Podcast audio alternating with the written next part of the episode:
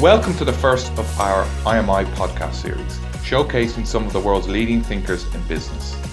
This month features Rasmus Hougaard, founder of the Potential Project, who talked to our members about the mindfulness of a leader and the importance of focus on productivity.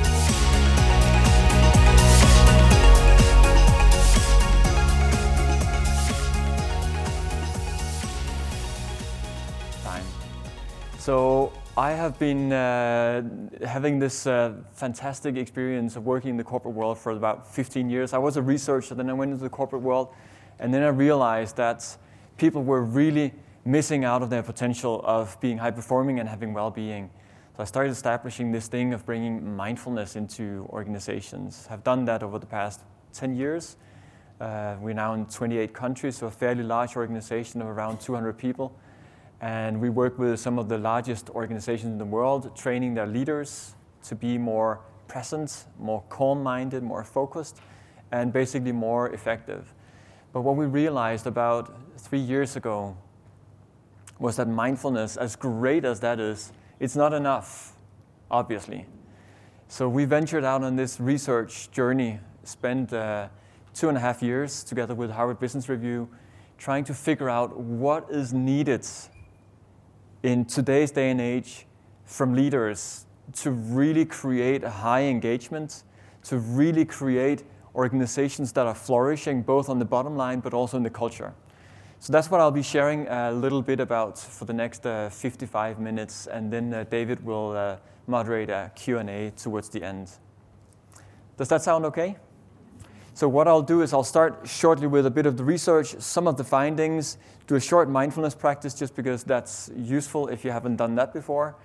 And then I'll jump into some really practical tips on how to become a more mindful leader, how to manage yourself better in the way that you're managing your people.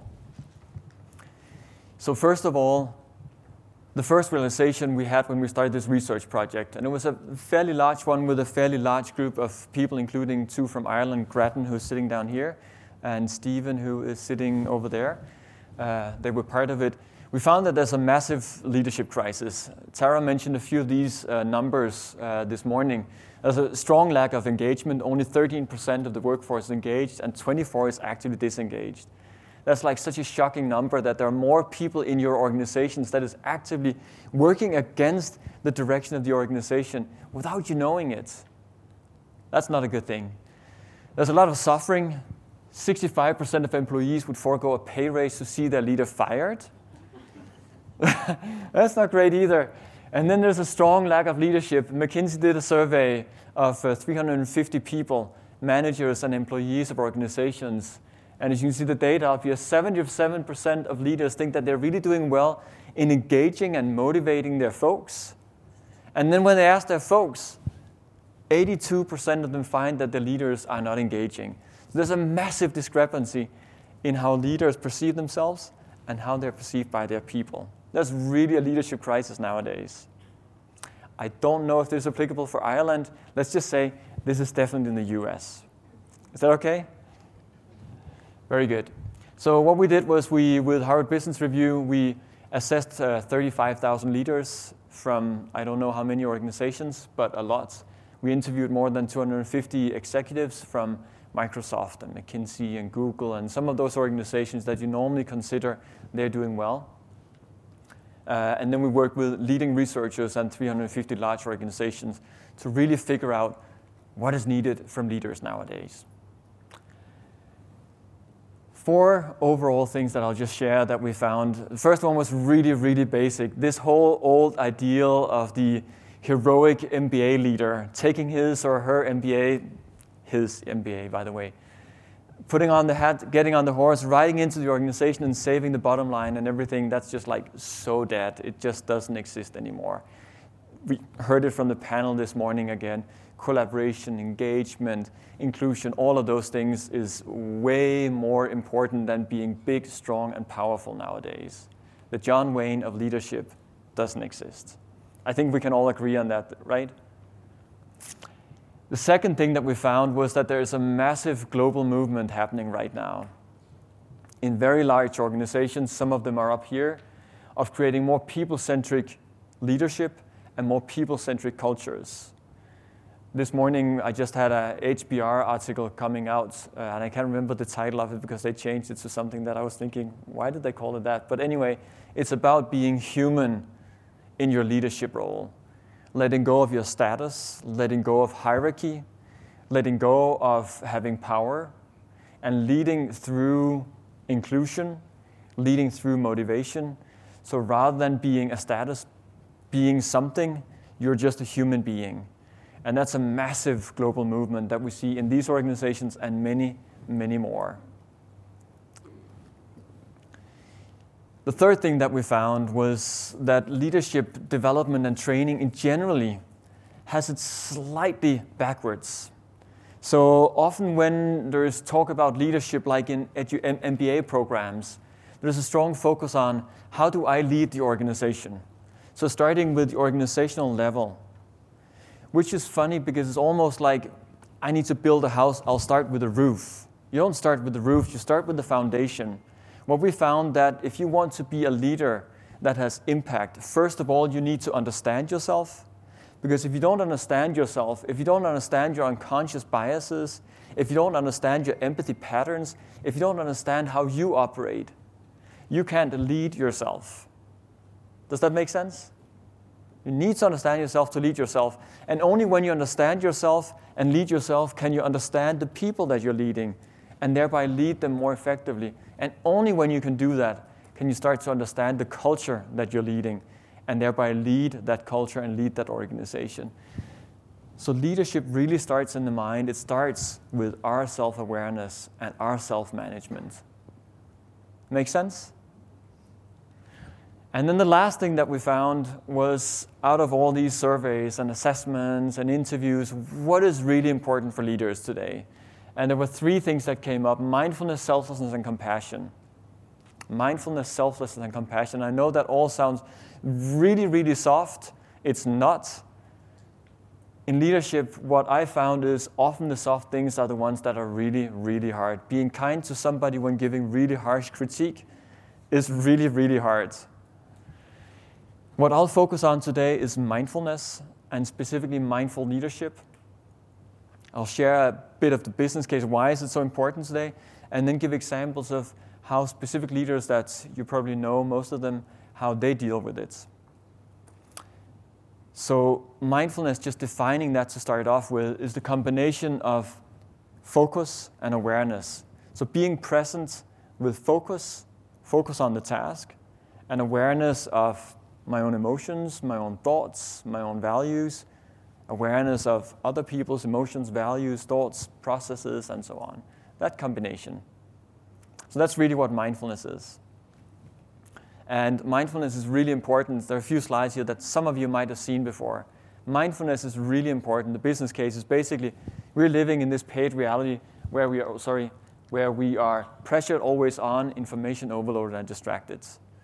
How many of you can tick at least three of those four boxes in your experience of your work life? Hands up. Okay, pretty much everybody. The downside of this paid reality is that we are starting to suffer from attention deficit trait. A large study from Harvard found that people who are working in organizations are simply losing their ability to pay attention. Their presence, their focus, their attention, their awareness is declining. And they even put a number of this. So if you just have a, a, a rough guess here, how much percent of our time on average do you think that we are wandering away mentally from what we're doing? Involuntarily, simply absent mindedness. How much of our time? Any good guesses? 40? 60? Kind of in between. 47%. Some may be relieved. Don't be relieved because this actually means half of the time you're really not paying attention.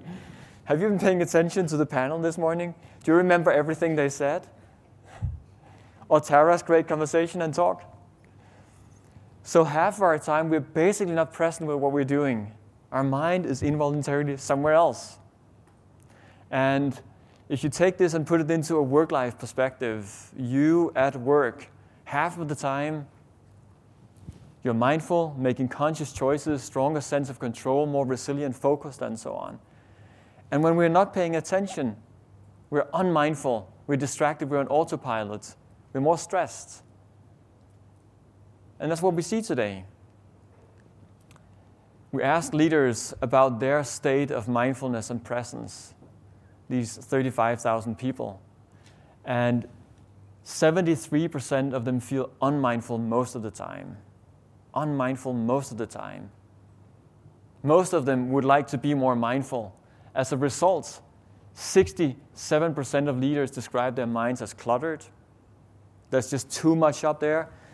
Just with a raise of hands, how many of you feel like you're sitting right now with a fairly serene, clear mind? One, two, three, four, five. Great. Oh, one guy, thank you. Appreciate it. 65% of respondents fail to complete their task as a result of not being focused on what they're doing. And the biggest source of distractions are demands of others, competing priorities, general distractions, and too big of a workload. So I think much of this is fairly, it's, it's, it's quite intuitive. Does this seem surprising to you? No. So in this paid reality, as leaders, we just have so much on that our mind is suffering. So we basically enter what we call an attention economy. Today, it's not enough to be smart and have, to have the right skills and have time. That's how we used to measure productivity. But today, we need to have the ability to have a strong attention, strong focus, clear presence with what we're doing. Without that, we'll never be really effective. Does that make sense? And attention really matters because as leaders, we're trying to deliver results. Results come from actions, actions come from the choices that we make, and choices come from being able to pay attention. So if 47% of the time we're really not paying attention, the chain is broken and we won't get the results that we're looking for. Quite logic, but does it make sense to you guys? Right. Okay. So then the question is, how attentive are you? I've done this test in this room once before. If you were there, you will know pretty much how it's going to go. But I'm going to ask you to test yourself. How is your level of attention? So most of your leaders, maybe in the paid reality, maybe having attention deficit trait. Are you game for a little test? Great. So I'll make it easy for you by asking you to close your eyes. Uh, trust me, that will make it a little bit easier. So close your eyes, and for the next 45 seconds, focus on one thought. It can be thought of something I've said or anything else. Just only focus on that. If any other thoughts come into your mind, don't think them.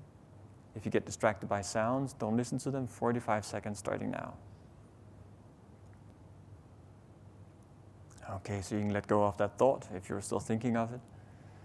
And then please turn to your neighbor and share how it went. Were you just completely clear, focused, or did anything else happen? And if so, share what that was. Take one minute to share.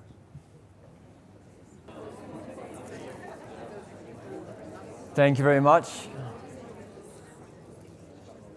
So, just with an honest raise of hands, how many of you had one or more other thoughts than the one you tried to focus on? Okay, okay, that was attention deficit trait for sure. Who would like to share one thing that happens? No need to be shy. So I thought of, um, my thought was attention matters. So I was repeating that to myself. Um, and it was only, oh, sorry. Sorry, so my, my thought was attention matters. Um, and I was repeating that to myself as I was trying to focus on it. And then as you brought us back to the room, I realized that I was actually already thinking about some other thoughts which were completely unrelated. So I was thinking about somebody I met in the US. Random, yes, very good. So, a good example of this train of thoughts. We think about one thing, and just naturally, our thoughts just, in some weird, random way, develops into something else. Researchers have found we have around 80,000 thoughts every day, 80,000 thoughts, and 99% of them are completely repetitive and completely random, by the way. So, what's happening up here, we might feel we are in control, but closing our eyes like this, we realize hey, we're not in control. If we're not in control, we can't, with a model before that looked like an onion, we can't understand ourselves and we can't manage ourselves. Whereby we can't understand and lead other people and thereby understand and lead our organization. Thanks. Good example. What else? Someone else. Hello? Oh, hello. Um, so, very similar actually. I was thinking about attention. so, I was trying to focus on the word um, and thinking about um, sort of being with the word. And then, as we were starting to come towards the end, I started to go from being into to doing. So, what was I going to do? And starting to think about your, your sort of chain. Um, so interestingly, just linking back to this morning, sort of going from being to doing mm. and sort of wanting to take some action. Right. Um, I think that's what I struggle with yeah. personally, just yes. wanting to move it on. yes. Yeah. so not just sort of sitting with it for a while. Absolutely. And that's a tendency that is coming out of attention deficit trait is this sense of action addiction. Like how many of you are involuntarily checking your phones for messages or stuff during the day. Yeah. How many of you would say that doing that is genuinely bringing you more happiness and more performance? so, a sense of action addiction is just basically we're wired for getting more dopamine in our brain because it feels gratifying. Doing things in general makes us feel like we are doing something as useless as it may be. Tara talked about Stephen Covey this morning getting your big rocks in place. But we keep chasing small, stupid activities like not being able to sit still and just do one thing, but wanting to go on to something else. Yeah, very typical. Did anybody ever else have that urgency of kind of thinking about what's coming next or doing something? You're not the only one. So it's a little bit ironic because the past is gone and we spend a lot of time ruminating the past and the future has not yet arrived. We spend a lot of time planning for it. And the only thing that we really have is right now. And then we're missing out on it. And when we're not in the presence, we're completely missing out of being engaging with the people we have to engage. We're completely missing out of being focused on the task at hand. We're completely missing out of understanding ourselves, whereby we can understand other people and our cultures. So without mindfulness, we're basically losing out. It's a little bit like this person up here, Monday morning, sitting at work, really focused on an email, but the mind is actually thinking about when can I go home? And finally coming home. Oh, sorry. Finally coming home. And then wanting to go on vacation, and finally on vacation, thinking back at work. Our mind is just so unruly. It's so unmastered in general. Sorry if I'm offending anybody, but this is really what it is. This is the human mind, and especially in the paid reality with attention deficit traits. The good news, though, is it can be trained. We can be better at paying more attention. We can be more focused. We can be more present. Researchers call it neuroplasticity. It's the fact that our brain is changing every second, constantly reshaping itself according to how we use it. So basically, for every moment that you're paying attention, and all of you seem to be paying attention right now, what is happening within your brain is that you're rewiring yourself. Physical connections are created within your brain associated with paying attention. So the more often you pay attention to anything, the stronger your attentional muscle will become. And the stronger it gets, the more you can pay attention to anything you want to pay attention to. As a leader, pay attention to the people you're leading, pay attention to your own self, pay attention to the task at hand. So you can train it, and that's great thing, great news. And mindfulness, just in a really short definition, is learning to manage our attention, learning to manage this crazy monkey mind of ours, so we can be with the task at hand, be with the person in, in front of us, pay attention, be present. Does it make sense? So mindfulness is really a very simple way of training the mind, the brain of the muscle, or the brain of the, the muscle of the brain is basically training our mind to be more attentive, more present, more focused. Make sense?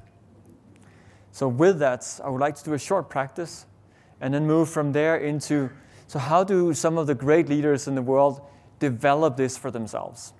But first, I'll just guide you through what I will call an ABCD practice. First of all, In a moment, I'll guide you to sit comfortably, then to focus on your breath, just to have something to anchor your attention on, then to count your breathing because that makes it easier to stay with it, and finally, to deal with distractions in a, in a kind, friendly way. So we'll do it for about four or five minutes, so not too long, not too short. So I'll invite you to start closing your eyes.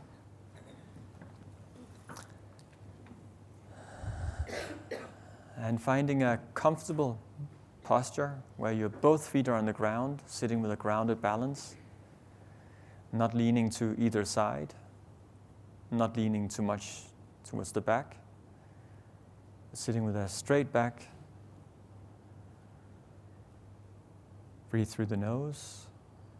Allow your shoulder, your neck, your arms to relax.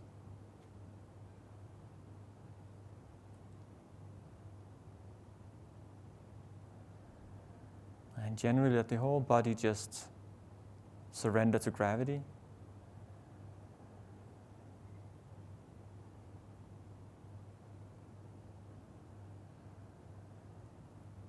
And then direct your full attention to your breath, specifically at your belly.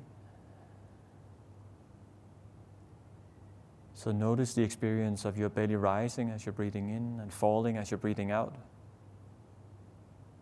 Simply paying attention.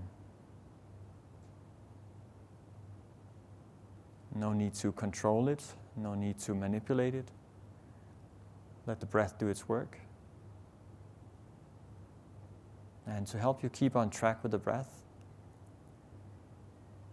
at the end of each out breath, count. So, first out breath one, second two. Count up to 10. When you reach 10, go backwards down to one again. And then finally, anything that may distract you, any sound, any thought, any bodily sensation, just become aware that you were distracted. And with a bit of gratitude to the distraction for actually reminding you hey, pal, you're off track. Simply let go of the distraction and return your full attention to the breath. So, maintaining an ongoing flow of attention to the breath, counting at the out breath and letting go of any distraction, returning back to the breath again. And now, in your own pace, let go of the practice. Open your eyes and return attention to this room. So, through this very simple practice of mindfulness, not only do we enhance our ability to focus, and tons of research has found that that is the case.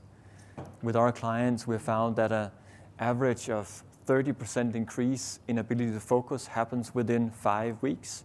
So it's not like we need a lot of this 10 minutes a day, five days a week is actually enough.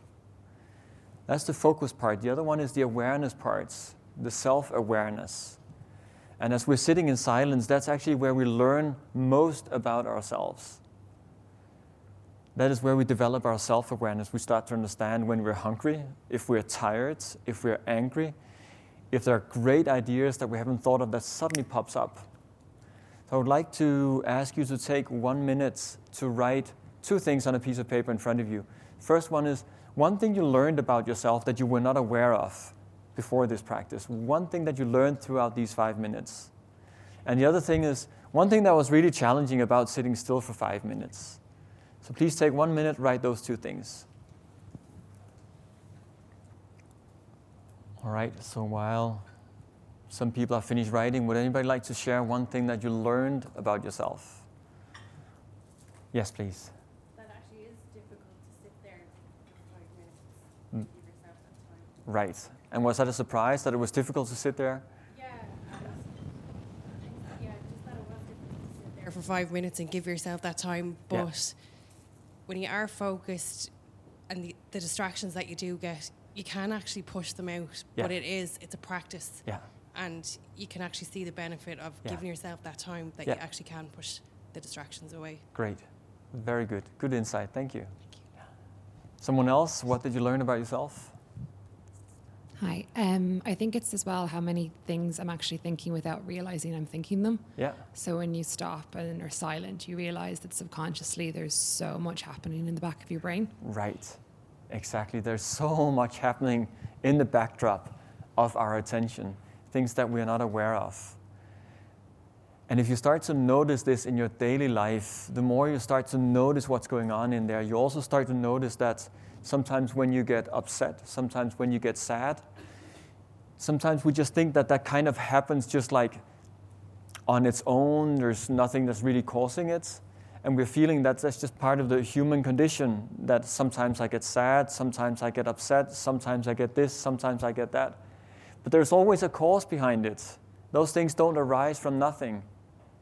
And the more we learn to observe what's going on in there, the more we start to notice what is making us upset, what is making us happy, what is making us angry, what is creating our mind state moment to moment. We basically start to get a monitor into that, whereby we can start to understand ourselves and lead ourselves. And the more we understand ourselves, the more we start to understand other people because other people have exactly the same thing. We're very universal in that sense. So, this introspection, this self awareness is really what allows us to become better leaders in leading others. It's a good thing. Thank you for sharing. So, researchers basically found that there is this prefrontal takeover happening in the brain when we do mindfulness practice. What we normally perceive reality through, and I'm not sure uh, you can't see this one, if, if, if we're just walking around in life slightly stressed, the limbic system and the default network down the big yellow one there, that is the way that we perceive reality through fight and flight, through threat and reward, through all the mechanisms that was put into our brain when we were reptiles running around and just trying to survive. But what research has found is the more we do mindfulness practice, our prefrontal cortex, which is right here at the front of our head, is taking over which is a great thing because that's our executive function. That is where we are enabled to make conscious decisions moment by moment, where we have introspection, where we understand ourselves, and we are more deliberate in what we do moment to moment. So it's an incredibly powerful and important technique and skill to have. So what I would like to share is how this comes across for a few leaders that, that we have talked to over the past years and uh, put a few conversations to you guys as well. So, first of all, we've come to a conclusion that in today's corporate world, it is not survival of the fittest, but survival of the focused. With this whole attention deficit trait, what we saw in our research was a direct correlation between a, people's ability to be focused and their rank in the organization which is very counter to how our brains were created. Because when we were reptiles and running around, we were actually surviving by being distracted. Rattling, rattling in the bush would mean that there was a danger coming up. Even when we were just 10,000 years ago sitting in front of the bonfire and there was a sound behind us, getting distracted was actually a good thing. So we needed to be distracted all the time to survive. But nowadays, it is focus that helps us to survive and to thrive because there are no imminent life threats in our work. But there is a real need to stay focused on the task at hand and stay present with the people. So that was an interesting correlation that we saw. And the CEO of, of uh, Heineken, the big brewery, basically said, my, my role does not allow for a lack of focus. I can't afford to be distracted. I must be on point. I have trained my focus for focus while at work for 15 years, moment to moment. I feel the brain is like a muscle and exercise it all the time. So when you come under the sense of pressure that he has, there are basically two ways you can go. Either you go distracted, turning into stress, and often into burnout. Or you really train yourself to be with it, and then that enhances your ability to be focused. That's what Jean Francois experienced. When I came to meet him in, in Amsterdam, it was a really interesting experience. I came into the office, his EA came and just kind of stopped me. He was standing having a conversation with someone that I later realized was a legal counsel. what I was also told was that they were just having a conversation about something that could actually take down Heineken.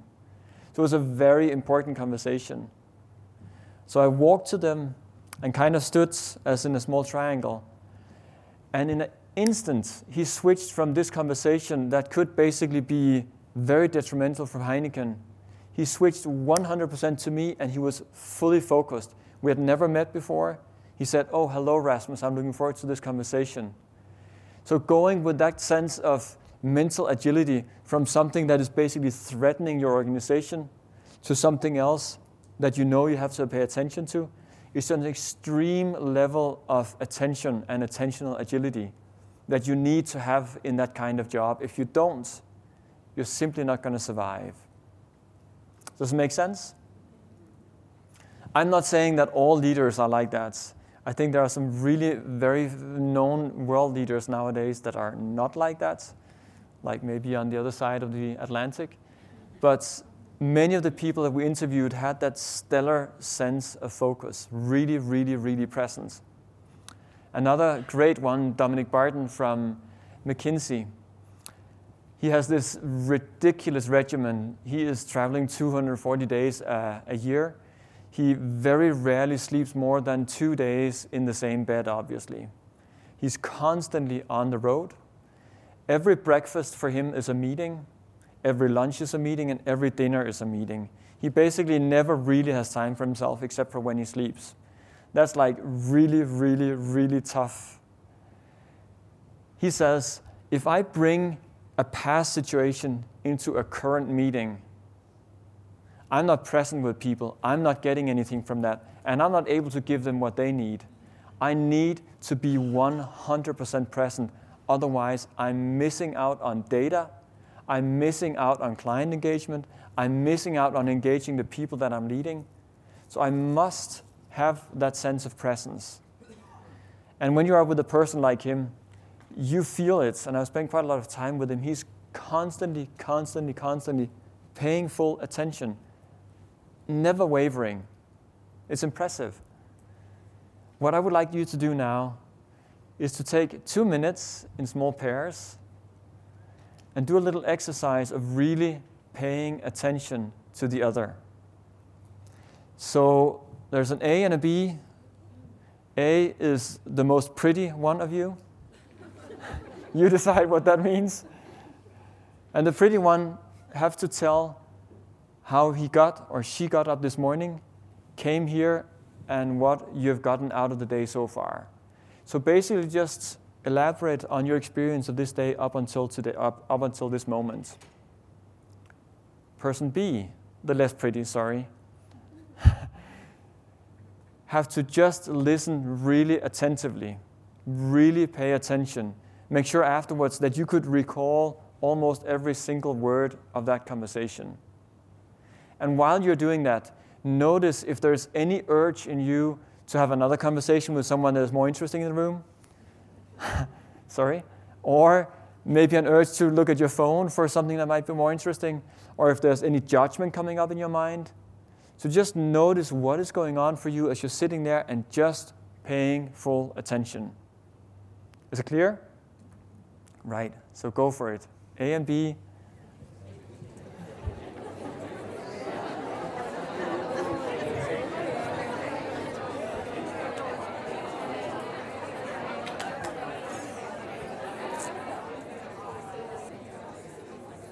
All right. Thank you. So it was interesting to observe the sound in the room. When I handed over to you, there was just a sense of the first like 10 seconds of like slightly nervous excitement. Did you notice that? A lot of noise in the room. And then after like five, 10 seconds, whoom, and you all became very present, it seemed. So for those of you that were person A, so the pretty, pretty ones, how was it to be able to sit there for these two minutes and simply share something and someone was really paying attention? Really nice, yeah. Really nice. It's nice to be listened to. We want to be heard, no matter what the situation is. If somebody's sitting like this and looking the other way in a conversation, it doesn't feel nice, right? So again, to you A's, what did the other person do to make you feel hurt? What worked well? What did he or she do? Body language, intonation, facial expressions. What did he or she do to really present that he or she was present? Eye contact. And say something more specific. Eye contact and? Eye contact and just facial expression is very open. right. Yeah. What does present eyes look like?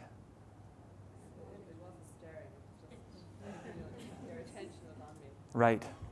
And did they like flicker a bit, or was it just? No, no, slightly. You know, it, it wasn't that intense. Yeah. Yes.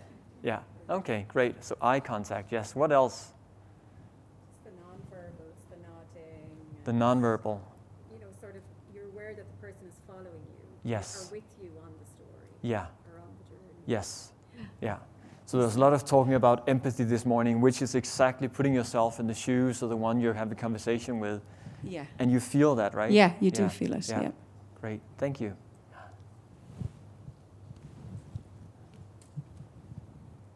I was just going to add, I think the fact that my partner didn't say anything at all was very, uh, yeah, noticeable. And also, you know, that we often in conversations, we want to add our own version of events or our own perspective on the story, but she was intensely listening, and that was really nice. Great. Good experience. Yeah. Thank you. What did person B do, or maybe not do, that he, she could have done that would not have felt you heard? Any kind of body language, anything that could have been put into the situation that would just have made you felt, ah, he, she is not present.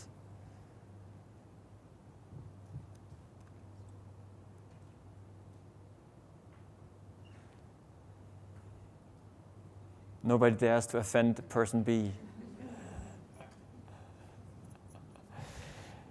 How is it having a conversation with someone sitting like this?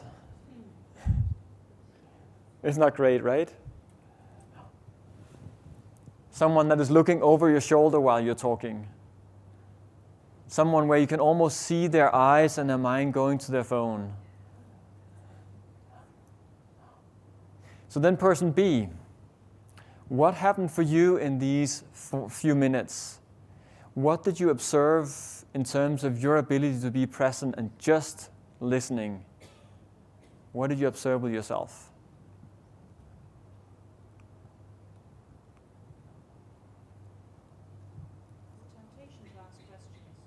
Just there's a microphone here, and then we'll go Hello? to you. Thank is you. It, is it on? Um, I was just I was conscious of the urge to interrupt, um, and uh, I kind of had to hold back, and um, it felt almost unnatural though that there wasn't a kind of a banter conversation, and I'll be interested to talk about it. In that the natural way would be to converse, Right. and I was consciously kind of holding back and listening. Yeah. So I found that breathing kind of helped with that. To take Yeah. a breath helped me to resist that urge. So. Yeah. Great. Okay. So resisting the urge to intervene. Yeah. Thank you.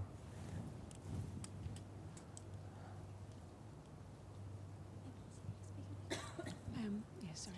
I was just going to say there's a, a temptation to ask questions. Right. Or I found a temptation to ask questions or Yeah. to comment or agree or something. Yeah. Which is obviously not a problem at all. That can just be a sign of I'm really interested, I want to learn more. And it's a matter of finding that balance so that it doesn't become your story or your guidance, but it's actually the person that you're having the conversation with. Yeah. Great. All right. So, really being present when you're with people makes a huge difference. Research have found that when you're present with someone, you're synchronizing both mentally but also physically with those people because of what is called mirror neurons, your ability to mirror the people that you're with. So, presence in leadership, really, really important. To be really present, it's very useful to be aware of the pattern that we all have of our attention. If you would think of a normal day from, let's say, 7 to 10, 7 morning, 10 p.m., what is your peak in terms of when you're most focused, most present? In the morning? Morning, yeah, okay. When would you say that you are least present, least focused?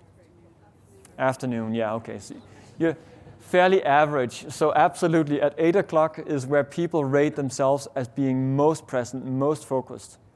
And afternoon, after lunch, and the body is digesting and we're getting tired, that's the time when we're least focused and least present. This is what our research found. And this is actually really interesting and important because that is something that we should help that should help us to educate when do we do what activities during the day when do you have your most important meetings when do you have the really challenging conversations when do you do emails and if we look at 8 o'clock that's like prime time to do really important things how many of you are doing emails at 8 o'clock most of us do right and it's such a waste of mind. Not only is it a waste of fantastic mental capacity, it's also a waste in the sense that the moment we dive into emails, we become very detail oriented and very focused on what happened yesterday because all the stuff that came in last night. So, really starting the day with emails is not a great strategy. So, think about this and think about how you plan your day. Make sure you do the bulk of emails in the afternoon where you're kind of not at the greatest mind anyway. Also consider what external and internal factors impact your attention and your focus. I don't think you can really read what it says at the bottom, can you? Okay. This okay, I, I won't go into details with this now. I'll just say really basically, when we have negative mind states like anger, desire, overwhelm, our focus goes radically down. We feel we're more focused, we're not. Tara talked this morning about joy. When we have joy, when we have compassion, kindness for others, our focus goes up incredibly. In terms of physical things, like when we're relaxed, we're more focused. When we have enough sleep, obviously, we're more focused. Good nutrition makes us more focused. Good exercise. Coffee does not make us more focused. Is that a surprise to anybody? Yeah. So, coffee is suppressing our sleepiness, making us feel more fresh. But what it really does, it is it's scattering, scattering our focus. There's been done fantastic, fascinating research on, on spiders. So you take spiders who are making these, normally these very, very symmetric, beautiful spider webs. Then you give them LSD and it looks like really weird. You give them Sugar, it looks a little bit dispersed. You give them coffee, and it's just kind of out of sync. And you've done the same thing with people not doing spider webs, but just having them focus, and it's really hard after coffee. Counterintuitive. So think about when you drink coffee, or if you drink coffee. Alcohol well, goes without saying. All right. Touch points. The former CEO of uh, Campbell Soup, one of the largest food producers in the world, he had this whole principle of touch points. He would make sure to be physically and mentally present with people every day. Well, not with everybody because he had 70,000 employees. But he did two things. He would deliberately spend one hour every day just walking through the offices, no agenda, and simply checking in with people, making sure that he memorized their names, their family names, just really showing that he was interested. That was one thing. He called the touch points. The other thing was writing emails and messages to people in the organization that had a tough time. So simply just being present. And what happened to Campbell Soup was they were turned from a really strong downturn to their best years ever while he was there. Whether that was touch points or not, nobody knows, obviously. But he made a whole philosophy out of this and is now preaching this to, to leaders all over the world. Very, very inspiring. A book called Touch Points. Last thing that I'll just say, and then we'll open up for Q&A, is do less, be more. With a quote of, and we got this again and again from many conversations, but this quote I like particularly. Many situations simply need an ear, not action. Oftentimes, problems don't need solutions, they need presence and time.